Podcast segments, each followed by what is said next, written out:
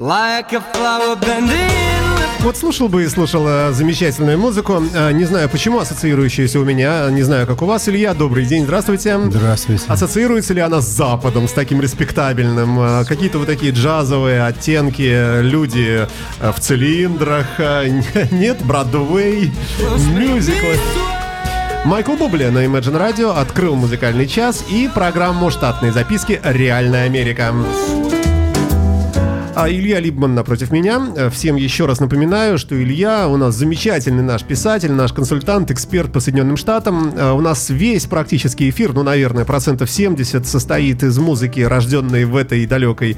э, на, На прекрасной стране. Прекрасной, конечно, стране, да. Весь мир прекрасен, что уж там, э, не будем кривить душой. Ну, Америка может быть попривлекательнее прочих мест в силу температуры хорошей, хорошей погоды повсеместно. Вы знаете, вот удивительно, даже глядя на хоррор-сериалы, такие как э, Walking Dead, вот эти вот мертвые, ходящие мертвецы, правильно Да, я да, сказал, да, да? да. Все равно, несмотря на ужасающие картины и на истлевшие ходящие Все равно хочется туда. нет, я, я ловлю себя на том, что там хорошая погода. Там все время фоном идет хорошая погода. Посмотрите. Вы понимаете, хорошая погода имеет... э, это как палка о двух концах. Такие э, бедствия, как в Америке, в России не случаются. Мы уже говорили с вами, да, у нас Да. целая программа То была. это, это все хорошо снаружи, но не так хорошо внутри.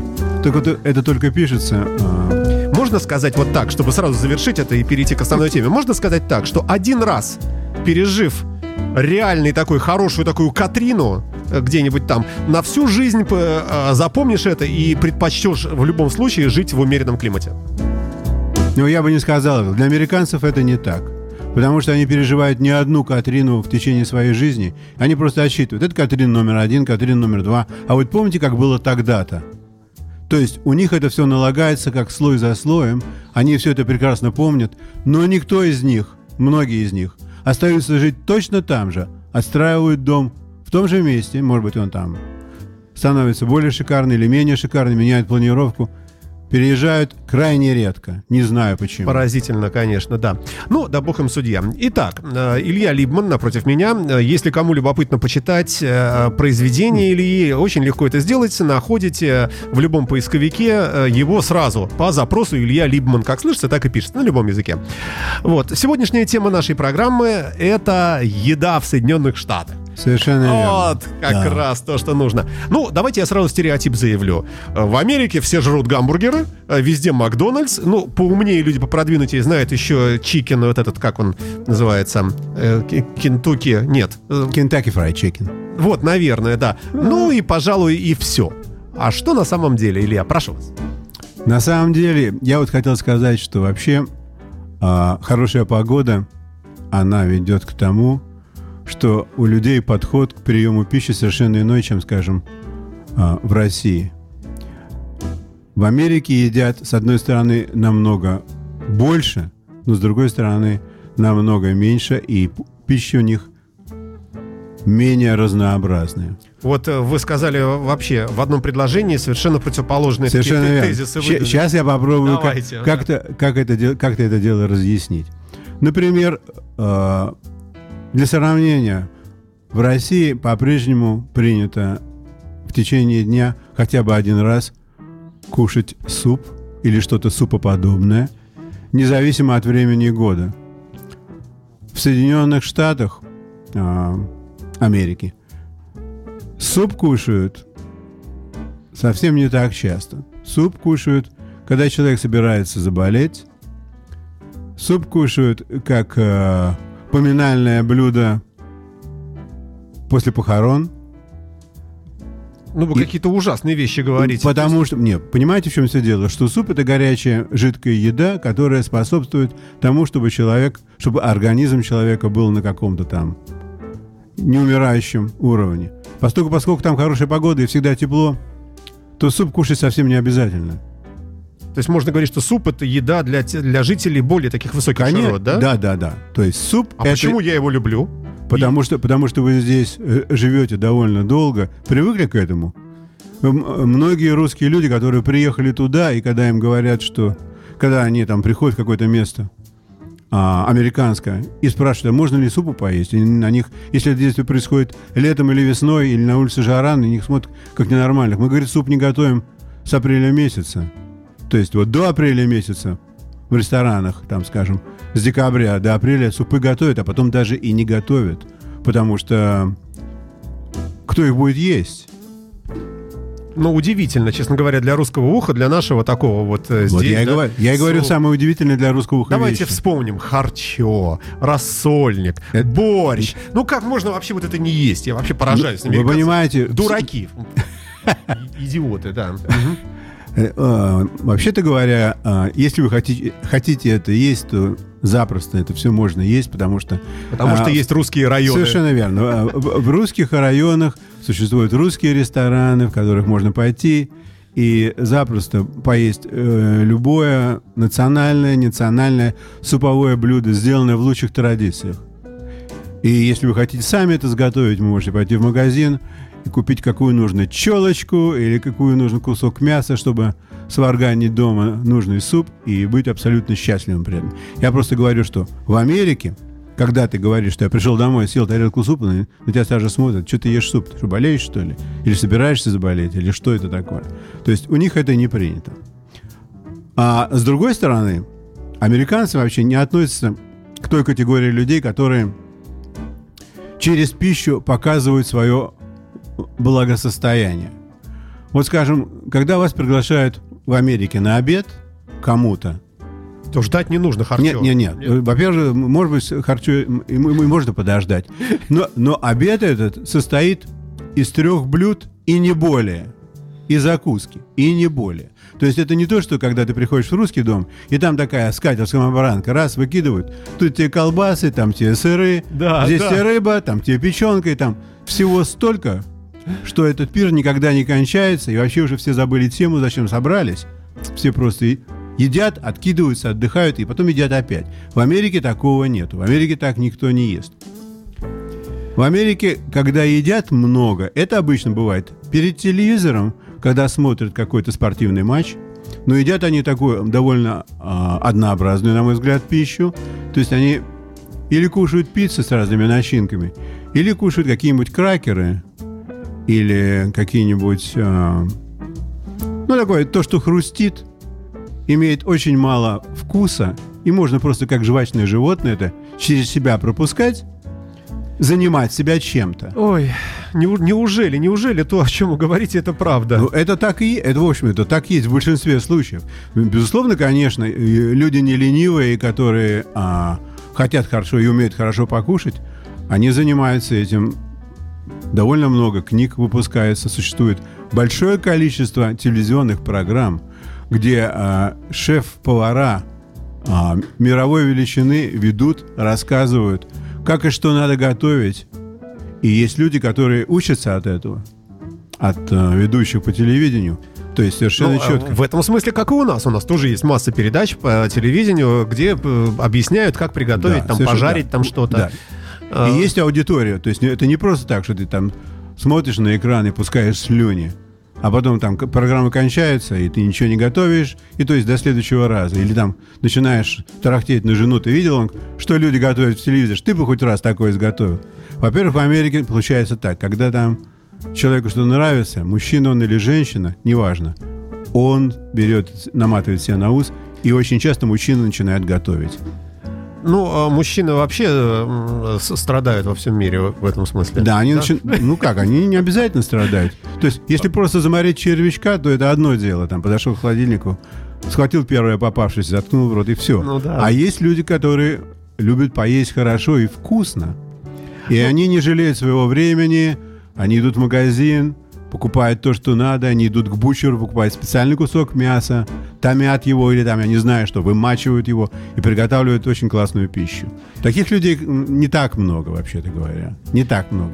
Ну, а, согласен, а, отчасти согласен. С другой стороны, а, у нас, э, мне кажется, все-таки любая женщина, как правило, все женщины все-таки у нас готовят в нашей стране. Тут с этим трудно спорить. А вот мужчин, мужчина, если хоть немножко умеет готовить, сразу шеф-повар. А если он может пожарить э, яичницу из четырех, там, пяти яиц, так он еще и дипломированный специалист, и все к нему ходят. Ну, я, конечно, шучу, но, тем не менее, в этом есть э, и намек определенный, что все-таки... А в Америке в этом смысле как-то мужчины более так демократично, да, готовят? Да, в Америке мужчины готовят, это считается довольно престижно, что когда там собираются какие-то гости, там а, женщина может сказать своим подругам, вы знаете, что сегодня Стив будет делать козлячью ногу, так что вы уж, пожалуйста, дома попаститесь немного, потому что сегодня будет у нас нормальная закуска, приносите красного вина побольше – ну, Гужуем. Вот, вот я читаю некоторые ваши программы, э, ну, слушаю их в том числе, и э, насколько я так понимаю, ходить в гости в Америке вообще это целое искусство. Нужно просто знать местные вот эти все правила и действительно ждать, что там тебя перекормят. Э, в некоторых случаях нет смысла. Э, приносить дорогие подарки дарить вообще идиотизм в некоторых случаях, а в некоторых наоборот. То есть это целое... Это нужно вот в этом родиться, наверное, да? Не, я думаю, можно научиться. Я думаю, можно научиться. Самое сложное для русского человека научиться – это прийти вовремя. Рус... Русские люди не могут приходить вовремя, абсолютно. А опоздать для американцев это как оскорбление. То есть там вот приходите к семи и все да, собрались? и к семи часам там стоит очередь людей, которые проходят через двери. Прямо как на завод.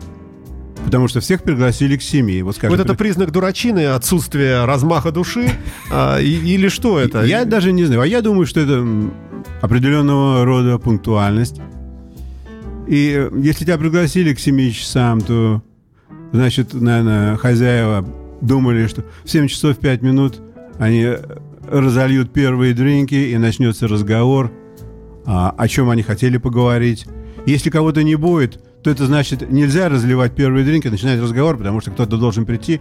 Но он всех держит, и это... Потому что, например, речь некая была заготовлена для Может всех, быть, да, да конечно. И, и потом он приходит и начинается. Это, это у русских только. Давайте, а, пришел позже, дай-ка ему штрафную. Да. И все. Какая там тема? Сейчас тут выпьем штрафную, и тема сама образуется. В Америке такого не бывает. А, между прочим, неизвестно, что лучше вот неизвестно. А, наверное, по-своему правильно, правилен и тот, и этот подход, да. У нас Барри Уайт, э, толстый мужчина, э, живший в Америке. Э, видимо, ел все подряд вообще. Пасту, хлопья. Наверное, ел он не вставая. Вернемся скоро в эфирную студию, друзья мои, на волнах Imagine Radio. Это программа «Штатные записки. Реальная Америка» с Ильей Либманом.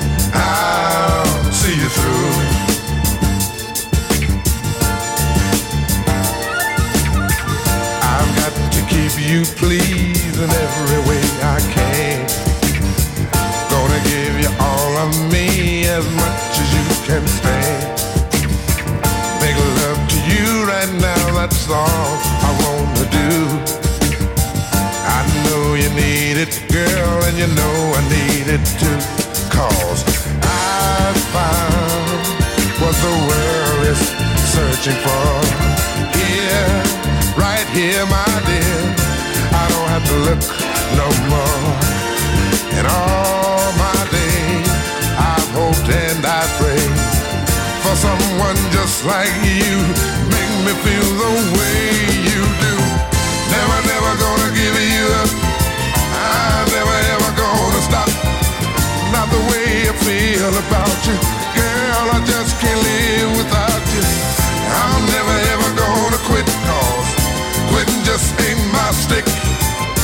Stay right here with you and do all the things you want me to. Whatever you want.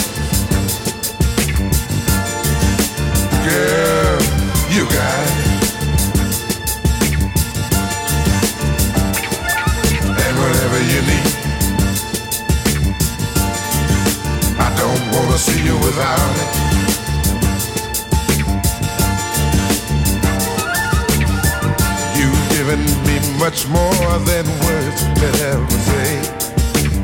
Так и видишь такую умиротворенную Америку, а, сидящие а, в своих а, джипах люди на парковках а, кинотеатров для автомобилей, если такие еще сохранились, Да, есть, но не так много.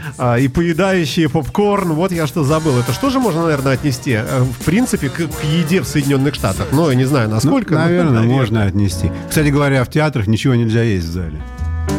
А как же вот а, попкорн, который Нет, мы нет, видим нет, в всегда? те- В, театрах нельзя. А в кино можно, а в театре нельзя? Да, в, в- а, в те- в театре нельзя. В театре нельзя есть ничего, даже мороженое нельзя принести. А это связано с тем, что могут за- за- запулить в актера? Э, Безопасность? Я даже не знаю, чего. Наверное, чтобы никто не чавкал.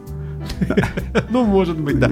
Давайте вернемся к еде. Да, давайте вернемся к еде. Я хотел начать с того, что, скажем, а, в Америке принято покупать еду где-то один раз в неделю.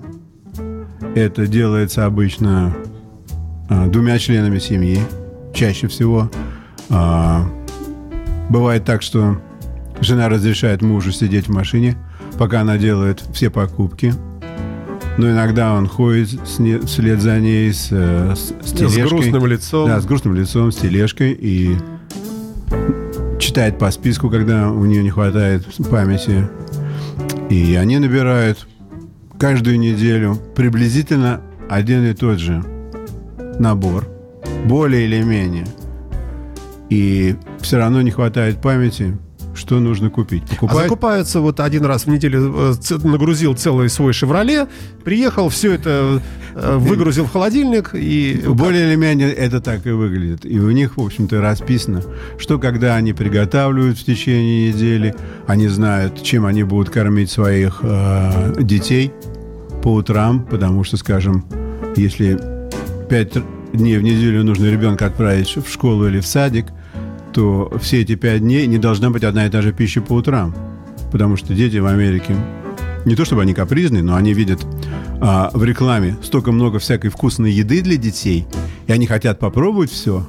И родители должны держать ухо востро, то есть если вот это сейчас что-то вышло вкусное, новое, нужно обязательно купить, чтобы ребенок утром не вставал в позу, а садился спокойно, ел и убирался вон заниматься уроками, там, постигать науки. Можно разделить вообще вот еду очень грубо на еду дома и еду вне дома в Америке. А вне дома вы имеете в виду что? Ну, ресторан, вот то, о чем тоже хотелось поговорить. В кино там что- что-то съесть, перехватить бутерброд где-то там по пути. Ну, А вот эти- эти традиции, Кон- да. Конечно, конечно, можно. Да, можно, конечно. То есть утром дома едят а, принципиально все. Иногда дома не едят мужчины, потому что... Ну, что наелись на ночь еще вчера. Снова. Да, совершенно верно. Бывает так, что они наелись на ночь, или они находят а, определенный интерес утром остановиться где-то и поесть не домашнего, а поесть чего-то, так схватить там, а, попить не своего кофе, который уже в горло не лезет, а попить какого-то другого кофе, или там съесть что-то сладенькое, а дома жена сладенького съесть не даст, потому что это экстра калории, это экстра сантиметры в талии, а, а хотеться-то хочется. Так что мужчины иногда избегают. Они говорят, что, знаете, я что-то опаздываю сегодня, так что я на ходу что-нибудь перехвачу. А женщины и дети обычно едят дома. А, и вечером едят дома. Обычно вечером обед у американцев скорее поздний. То есть это только рекламируют о том, что последняя пища должна быть не позже 6 часов вечера. Бывают случаи, часто очень, что а, взрослые люди приходят домой после 6 часов, и обед бывает только тогда, когда его приготовят тем же вечером. Часто бывает, что обеды садятся около 8 часов. Ну, а вот вы знаете, например, что в Европе, там, а, в Испании, в Италии, там вообще обед начинается в 10 часов вечера. И это правильно. И, well, я не знаю, этом, в этом смысле мы родственные души, наверное, многие из нас, по крайней мере, нет? Да, наверное, потому что в России тоже довольно поздно кушают. Но это не называют обедом, это называют ужином. Да ведь? Ну, пожалуй, да, пожалуй, согласен, да. Вот. А, Мы, мы, мы хотели, да, мы- я хотел сказать по, по поводу обедов. У американцев бывает не так часто, чтобы а, ели что-то вчерашнее. Вот, скажем, здесь готовят на два дня, на два с половиной, на три дня, там, скажем, суп и второе. В Америке такого не бывает. В Америке, если у вас американский рабочий, э, родившийся ребенок, он у вас вчерашнее есть не будет. Он скажет, бабушка, мы вчера это ели. Ты чё? Ну, а бабушка ему раз подзатыльник. э, Нет, ешь, ни- давай. ни- никаких подзатыльников нету. Вот для своего внука, который вчера есть не будет, бабушка взяла и изготовила что-то, чтобы он сегодня вечером это поел. Ну, ну да, наверное, правильно. Вот, вот так вот это там работает. И независимо от того, что, вот скажем, люди пришли с работы, все равно они готовят сегодня. Это сегодняшняя еда всегда. То есть там, может быть, у них что-то приготовлено, преприготовлено. Нужно что-то поставить, может быть, это отнимет 40 минут вместо полутора часов. Но всегда еда свежая. Ой, ну, э, о еде, конечно, всегда слушать э, э, тяжело, потому что сразу начинает хотеться есть. Д- Давайте маленький экскурс в вашу историю личную. Вот вы когда м, оказались в Соединенных Штатах, э, это ведь далекие годы, годы дефицита здесь. Да. А что вот там э, привело вас в изумление? В смысле еды? Ассортимент. э, Ну, ассортимент, само собой, меня привел в изумление. Ассортимент был такой большой, что по сравнению с ассортиментом, который был здесь, никакой. То, конечно, сравнивать с нулем, это все очень просто. Меня привело в изумление вот что, что несмотря на то, что там такой гигантский ассортимент и относительно низкие цены, а люди устара- э, у- ухитрялись там голодать. Принудительно, что ли? Да не принудительно. То есть там можно было а, обойтись покупками еды на такие минимальные суммы денежные и быть сытым, что только лень и нежелание готовить для себя заставляли этих людей голодать. Это до сих пор происходит так. Вот все эти люди, которые по улицам мыкаются, у них достаточно а, средств для того, чтобы пойти и купить, сварить и быть сытым и счастливым. Они просто этим не занимаются. Они ждут, когда а, им, их накормят. Такая довольно скотская привычка. То есть они знают, что им не дадут умереть от голода. Ясно. А можно говорить о каких-то направлениях, э, о каких-то э, даже не, не то что о популярных направлениях кухонь, может быть, э, завезенных туда, естественно, итальянская, китайская там и так далее, о какой-то моде, которая там... Вот вы когда приехали, модно было... Вот куда девушку можно было там жену позвать там в китайский ресторан, вот мы слышим иногда в кинематографе, или там в какой-то в русский, там вот что? Да, та- вот тогда моды были на разные рестораны совершенно точно. А в середине 70-х годов, 80-х годов были очень модно э, русские рестораны. Я помню, что одно время мы даже пытались сделать такой бизнес. Я собирал людей в маленький автобус и возил в русский найт-клаб. Мгм. Они балдели, конечно, были так счастливы, потому что там, скажем, за, за 100 долларов с пары людям давали 28 закусок. Они такого никогда в жизни не видели. Они просто говорили, «А мы столько, зачем нам столько принесли? Я говорю, так это, так сказать, преаррanged вещь, это столько полагается. Вот мы заплатили столько. Они смотрели на меня такими глазами. А можно на следующей неделе сюда приехать? Будет то же самое? Я говорю, Да, нет. да, Можно да, поехать- есть. мы можем поехать в другой ресторан, там будет другое, но похожее. Вот. А, итальянские рестораны тоже стали модными где-то в в середине 80-х годов, потому что а, средиземноморская кухня вдруг выяснилось, что она хороша для сердца. То есть хорошо кушать рыбу, хорошо, хорошо кушать овощи и фрукты в больших количествах. Ну, на макароны нужно меньше налегать, а так вообще это все очень хорошо и способствует. И вот э, среднеземноморская пища считалась целебной в 80-е годы. Полно итальянских ресторанов, где можно хорошо, сытно поесть, а можно очень избирательно поесть, так как кушают в Северной Италии. Там такая пища непростая, видно, что она не дешевая. И рестораны эти не Ну, дешевые. а просветите, э, вот помню, все, наверное, помнят фильм Pulp Fiction, э, тарантиновский, знаменитый э, криминальное чтиво, где герои приходят в ресторан, в котором официантами являются ну, загримированные под великих людей, разных известных официанты, да, Да, да, под да. Элвиса и так далее. И вот они садятся в распиленный напополам кадиллак, ну, чтобы было удобнее входить, как Да, бы, да? да, да. Это действительно вот там практикуются какие-то вот такие э, не- необычные приемы маркетинговые? Есть, конечно, есть такие приемы. Такой ресторан, кстати говоря, несмотря на то, что они пили самую обыкновенную колу или самый обыкновенный шейк, а, такой ресторан очень дорогой. То есть там бюргер может тебе стоить а, 20 долларов, и он может быть не самым вкусным. А сколько он может стоить вот так на улице? Он же 2 доллара. Не, 2 доллара, за 2 доллара ничего нельзя купить. Два дол- за Я два- покупал. За 2, за, два, за два доллара это несъедобное. Самый дешевый бюргер, наверное, в наше время это 5-6 долларов, и он тоже не очень вкусный. Хороший бюргер нужно отдать долларов от 12 до 15. Слушайте, а бывает вообще вкусный э, фастфуд? Именно вкусный, вот реально? ну, конечно, вообще? бывает. Именно, именно вкусный фастфуд к себе и привлекает. Потому что если бы он был просто фастфуд, а ешь как бумагу, то кто бы стал это есть? Ну, кто, кто знает. Нет, Ну, е- да, бывает, бывает, бывает, конечно, бывает. А, Предлагаю еще микроперерыв э, э, как раз треком из э, фильма, саундтреком из фильма Pulp Fiction. Мы говорим сегодня о еде в Америке. Э, Конечно, тема настолько гигантская, что мы ее Очень вот большая. только коснулись, наверное, и наверняка еще к ней вернемся, если все будет хорошо у нас в будущем э, с передачами и так далее. Э, Да, ну а пока слушаем Чака Берри, You Never Can Tell, знаменитый э, твист. A teenage wedding and the old folks wished him well. You could see that Pierre did truly love the mademoiselle. And now the young monsieur and madame have rung the chapel bell. C'est la vie, say the old folks. It goes to show you never can tell. They furnished off an apartment with a two-room robot sale. Dinners and ginger ale. But when Pierre found work, the little money coming worked out well.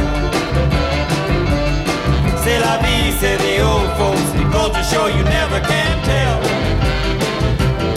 They had a phone, oh boy, did they let it blast. 700 little records, all rock, rhythm, and jazz. But when the sun went down, the rapid tempo of the music fell.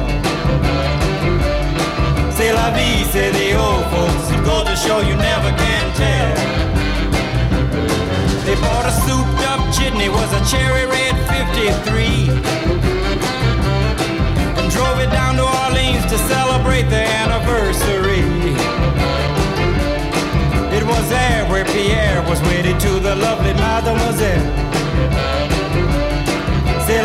say the old folks. Goes to show you never can tell.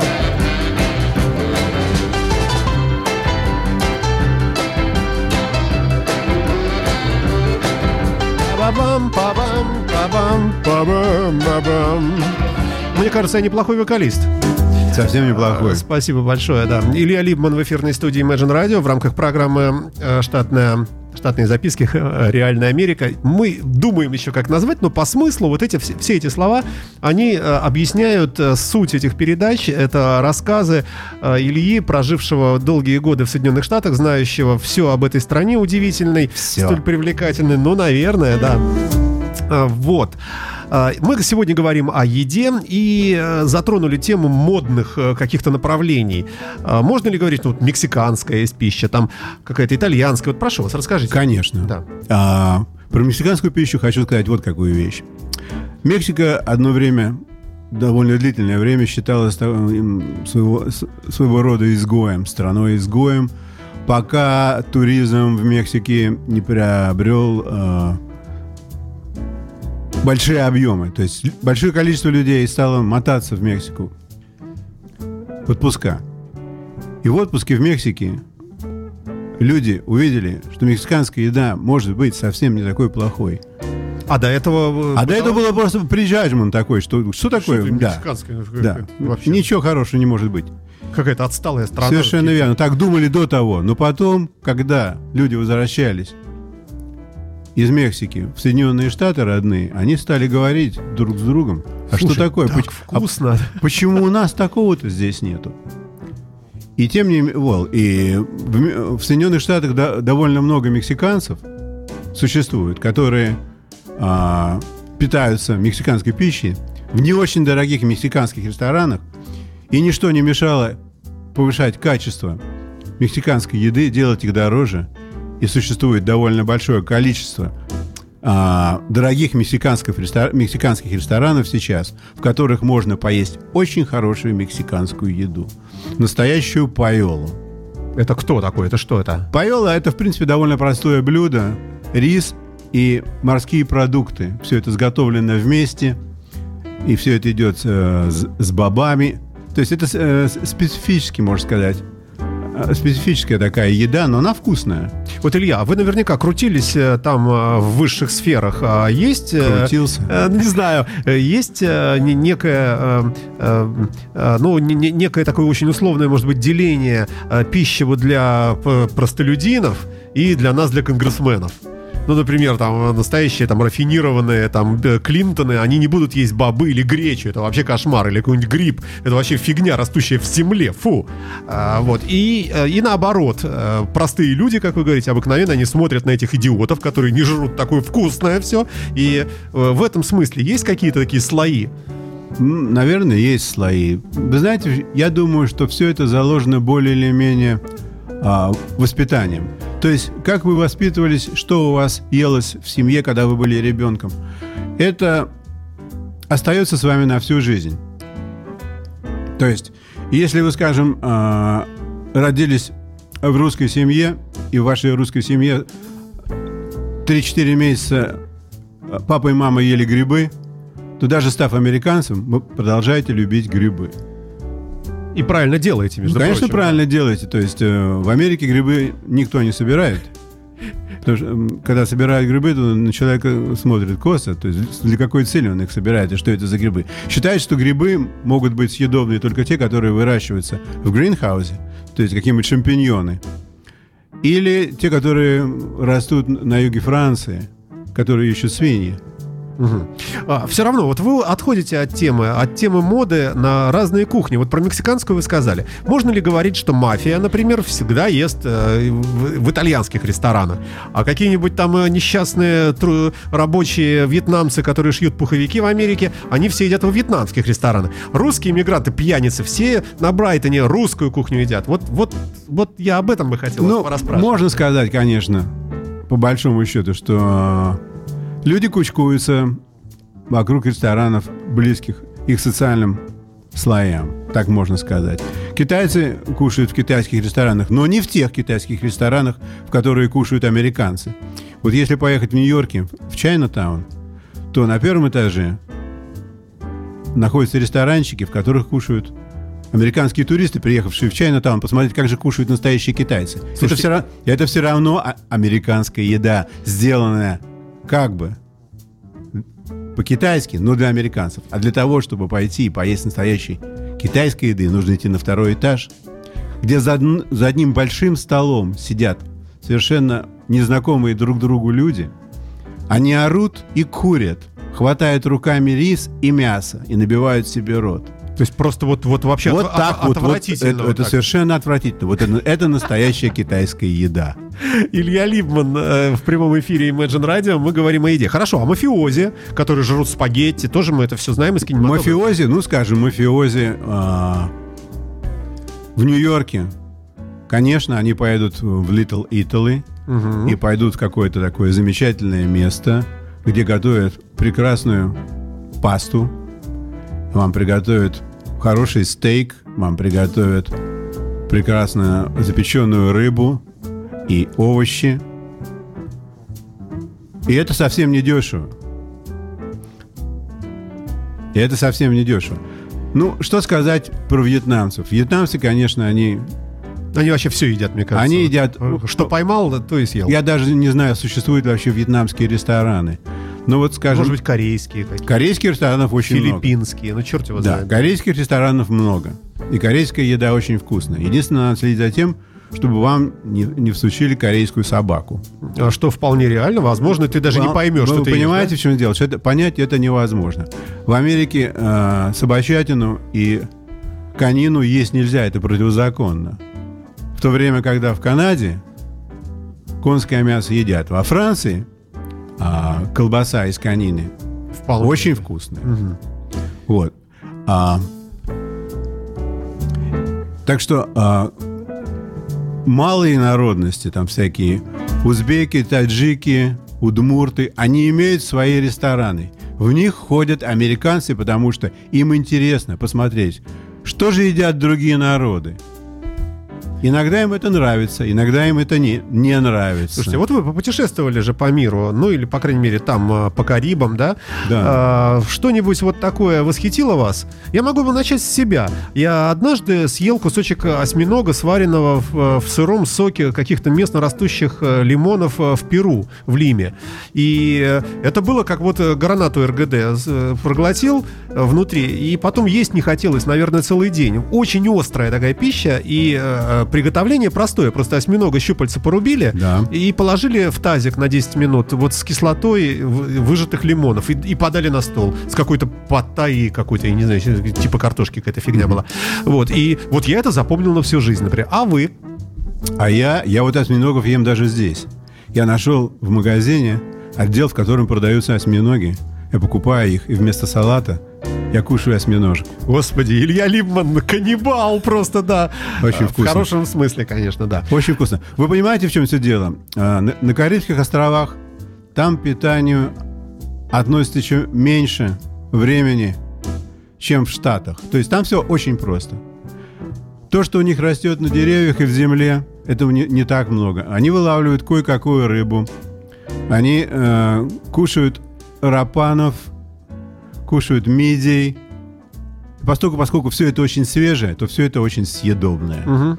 И все это, в общем, морское. в Всё это- основном, да, очень много морской пищи. Это тоже не Ну, дешево. какая-нибудь экзотика, какой-нибудь там очень редкую обезьянку вам приготовили. нет, нет, нет, какой-нибудь это- этого ничего там- ананас э, какой-нибудь. нет, этого ничего там нету. Этого ничего там нет. Там все очень просто. Ну и, и бог с ними. И времени у нас особо не остается на всех этих, э, э, на всю эту экзотику. Я напомню, что мы сегодня попытались начать разговор о еде в Соединенных Штатах, и Илья э, по, по соображениям, э, может быть, э, соображениям личной безопасности не стал подробно рассказывать, где есть мафия американская. Я его понимаю, потому что у них э, длинные руки. А, У нас на очереди команда Металлика неспроста. Э, Это начинается блок музыкальных новостей э, в программе «Штатная Америка», «Штатные записки», «Реальная Америка». Илья, как человек, понимающий, что говорят по CNN, CBS и так далее, делает небольшую подборку для нас музыкальной ну, информации о музыкальных событиях и новостях, с, взятую им Сейчас я договорю. С, э, из американских СМИ. О, послушай Металлику чуть-чуть.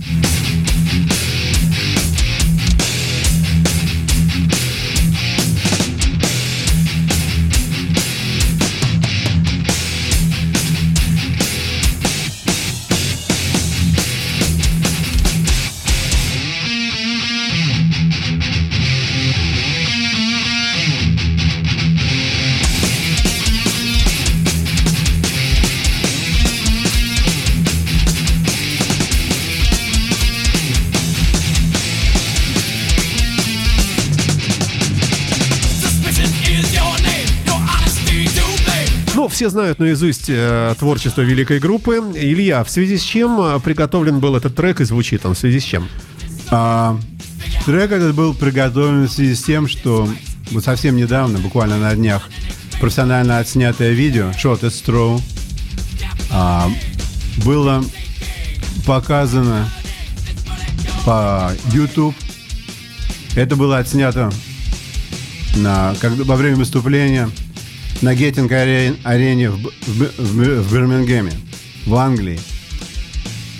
Дело все в том, что Металлика теперь определенным образом очень как-то растягивает свои туры. Вот, например, непонятно, когда один тур ее кончается, а другой тур начинается. То есть бесконечная такая Да, вот такая- полос- полоса. Что-то у них так это все проходит очень плавно. И не понять, когда у них что началось и когда что кончилось. Например, я вот читая только узнал, что оказывается этот тур у них начался 2 сентября в Копенгагене.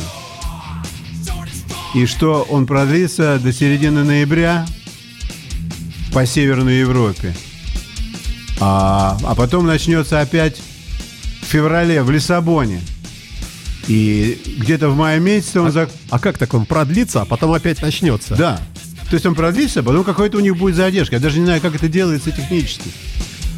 Потом в феврале они приезжают в Лиссабон, выступают а, до мая месяца еще по каким-то странам. Но самое важное, что а, в мае они приезжают в Хельсинки. И я собираюсь туда попасть.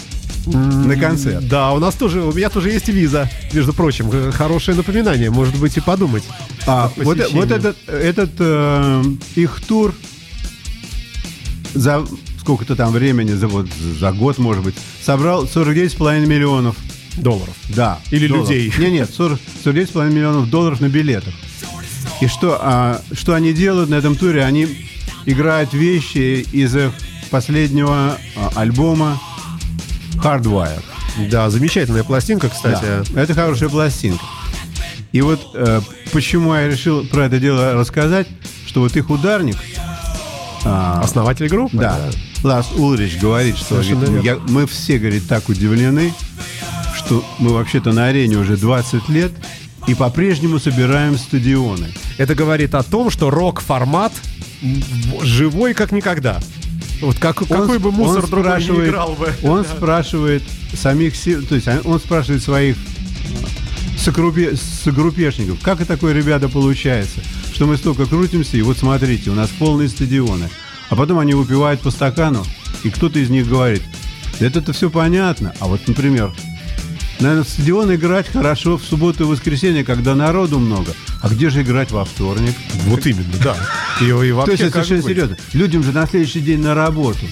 Но вообще говоря, то, что они говорят, что то, что такое количество людей собирается, их очень вдохновляет. Им хочется отдать так много, как они могут. А, Группа Металлика на радио Imagine представляет новые, новое видео а, под названием, господи, где тут у меня, The Shortest Straw. Это как переводится? Кратчайший кто? Соломенко. А, Короткая соломинка? Да. Типа жребий бросали? Русская рулетка. Кто достал короткую соломинку, Да, да, тот и водит. Тот, да, и пулю в себя или в кого-нибудь, да. Далее у нас э, э, Сэмми Хагар и трек I Can Drive 55. А, Я не могу э, ехать по дороге 55, да? Да, совершенно верно. А, То есть какие-то ограничения полиция наложила, домашний арест, э, браслет. Что, что там стряслось? Рассказывайте. Э, В те годы, когда писался этот трек, это 80-е годы, я представляю себе, э, на большинстве штатских и федеральных дорогах в Америке был скоростной лимит 55 миль в час. Это сколько км? Сотка? 90, да, наверное? 55 это 70. Всего? Я Это- думаю, что это, ну, может быть, 75, вот так вот. Это вот машины с этими вот трехлитровыми, четырехлитровыми Ну, конечно, моторами ну, едут как, Да, да, как да. припадочные, да? Да. Ага.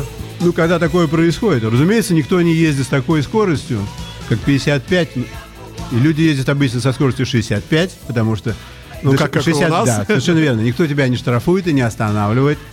Но когда там, скажем, какой-то сидит э, горячий молодой человек, который только что нюхнул или выпил, то ему и А такие есть, мы Да, скажем, конечно, в адрес да, такие- Америки. такие есть Там в Америке. прямо вообще сколько такие угодно. есть. И вот молодой человек сидит в машине, и он едет с большой скоростью, за ним гонится Еще и полиция. с девушкой, может Не, быть. один сам по себе, ему девушка не нужна. Он просто А, ну да. пол- получает удовольствие от э, того, что скорость у него. И его останавливает полицейский, и там, значит, его арестовывают, фигурально говоря, за то, что он превышает скорость на такую... А он этого полицейского разворачивает и, и говорит ему, ты понимаешь, я не могу ездить в такой машине с такой скоростью. Вот об этом песня. Но а, про Сэмми Хаггара я хотел бы сказать вот что. Совсем недавно, наверное, дней 10 тому назад, он отмечал свой день рождения. Ему исполнилось 70 лет. И большая, был большой сабантуй. День рождения отмечался в его ночном клубе. Пришла масса а, знаменитых людей. И до этого он поговаривал о том, что они собираются с Ван Хейленом опять устроить реюнион и поехать куда-то. Но случилось совершенно непредвиденное. Мало того, что Ван Хейлен не пришел к нему на день рождения, они даже не поздравили его в устной форме. Вот сволочи. А в чем там дело-то, господи? Ну, что случилось? Трудно сказать, в чем там дело. У них идет там борьба довольно давно. То есть Хаггар ушел из э, Ван Хейлена в 96 году. Потом они все-таки сделали какой-то реюнион в 2004 году, который у них а, закончился очень плачевно. И они были на ножах со страшной силой. И каждый раз, когда у Сэмми спрашивают, что же там у вас случилось с Ван Хейленом, он их по-черному для прессы лажает все это время. Говорит, да ну, и, в общем, И вот разные буквально в прошлом году, нехорошие слова. буквально в прошлом году, а, он извинился перед ними публично на радио. И говорит, ладно, для- парни, Да. не злитесь. Только для того, чтобы Да. устроить реюнион. И все уже должно было, было состояться. Да вот они не пришли к нему на 70-летие, и все опять вбрось. Вот черт раздери. Давайте эту грустную историю закончим, а продолжим э, с несравненным э, Родом Стюартом, который, как говорят, если ломается микрофон, может спеть на достаточно приличный зал, его будет слышно. Один из самых громких голосов э, рока.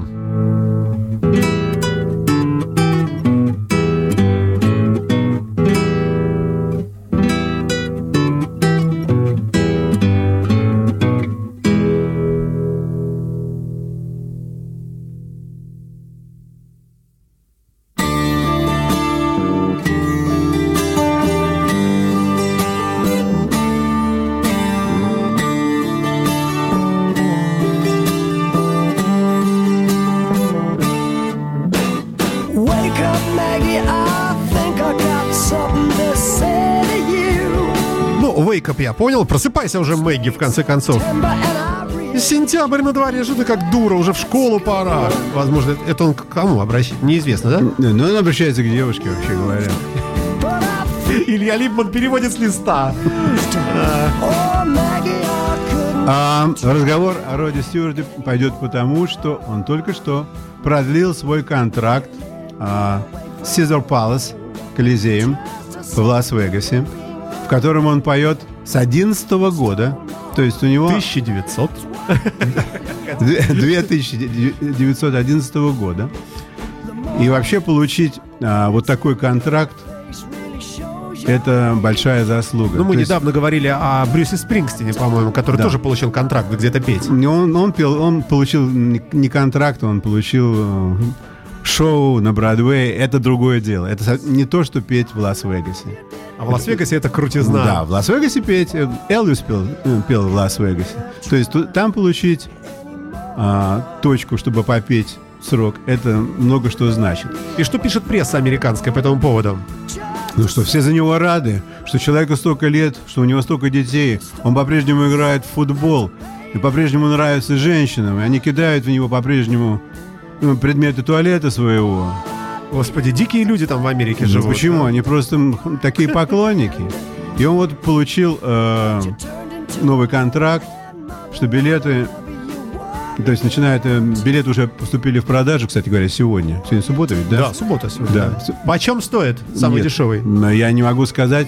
Последний раз, последний единственный раз, когда я слушал а, Рода Стюарта, он приезжал в Атлантик-Сити, я заплатил 450 долларов за билет. С ума сойти. Да. Это просто входной. Ну это, как? это стоять или Нет, сидеть? это сидеть. Это сидеть, но все равно я думаю, что это не дешево.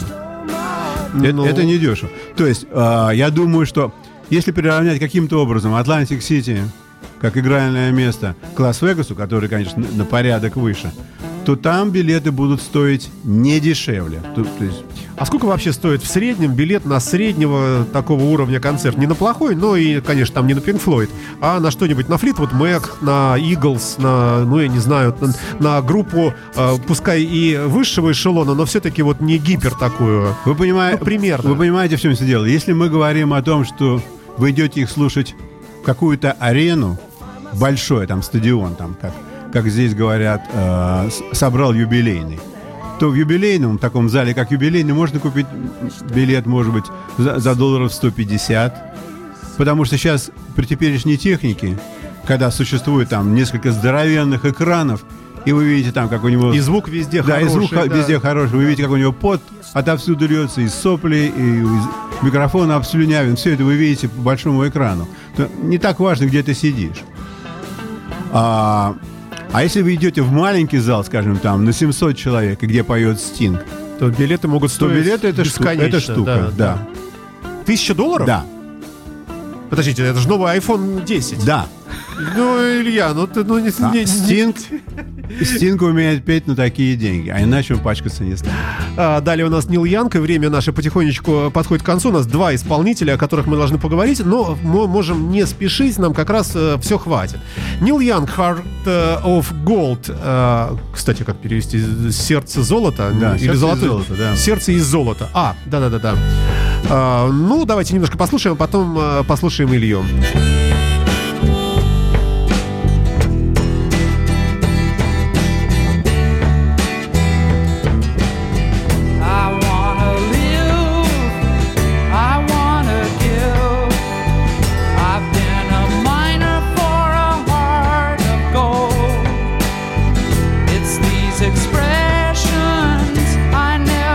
Я поставляю видео, э, ну так, по ходу дела, просто бе- без звука, а как видеоряд. э, И вот Нил Янг, эта композиция. Количество просмотров 69 миллионов. Прошу вас, Илья, в чем дело? Почему этот музыкант у нас звучит с вами? А, этот музыкант у нас звучит с вами вовсе не потому, что он музыкант. да? А, а звучит он потому, что он коллекционер моделей железных дорог. Кстати говоря, об этом я говорил, по-моему, пару недель тому назад. Да, да, да. Так вот, а, он собирается устраивать аукцион на своей железной дороге. Он хочет продать 263 кусочка, несколько паровозов, ск- сколько-то вагончиков разных моделей. Это все в некоем пресс-релизе, да? Да, да, да, да, да. И, значит, описывается, что он а, собирается получить там за один паровоз от 4 тысяч до 6, за другой паровоз от 6 до 9 тысяч. И вообще-то он является еще совладельцем компании, которая делает вот такие модели.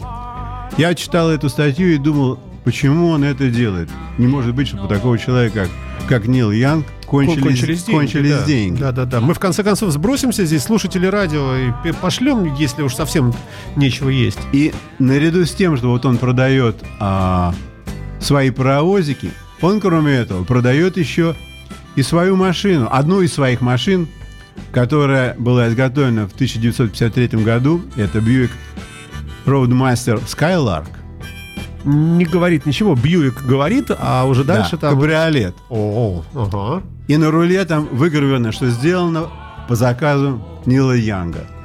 Нача- То есть э, хочет он ее продавать от 200 тысяч до 300 тысяч долларов. Именной автомобиль. Да, именной, да, такой. именной автомобиль и единственный. Вот, Ну? вот я думаю, что это такая довольно интересная вещь, чем занимаются музыканты в свободное от музыки время. От работы время. Нил Янг и трек Heart of Gold э, на радио Imagine, а завершит сегодняшнюю программу э, в музыкальном смысле Роберт Плант, You're Better On, э, в связи с чем Илья нам сейчас расскажет. Напомню, что в эфирной студии писатель Илья Либман, ну и ведущий эт- этой передачи «Реальная Америка», штатные записки. Я Александр хочу, я хочу э, обратить ваше внимание, чтобы все обратили внимание, как звучит плант на этой песне. Was yours. Now I'm closing all the doors. What you trying to do to my heart? You better run, you better hide, you better leave from my